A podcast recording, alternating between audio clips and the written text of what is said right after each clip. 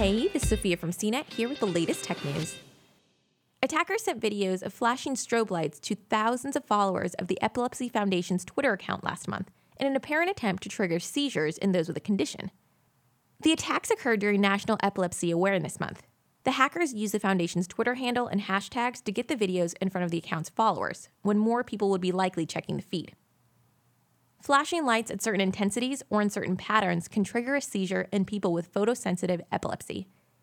The foundation said it counted at least 30 such attacks, which had been reported to law enforcement officials, though it wasn't immediately clear how many people were affected by the attack. A Twitter spokesperson said the company is committed to making Twitter safer by offering the option of preventing media from autoplaying in users' timelines and barring GIFs from appearing when someone searches for seizure in GIF search.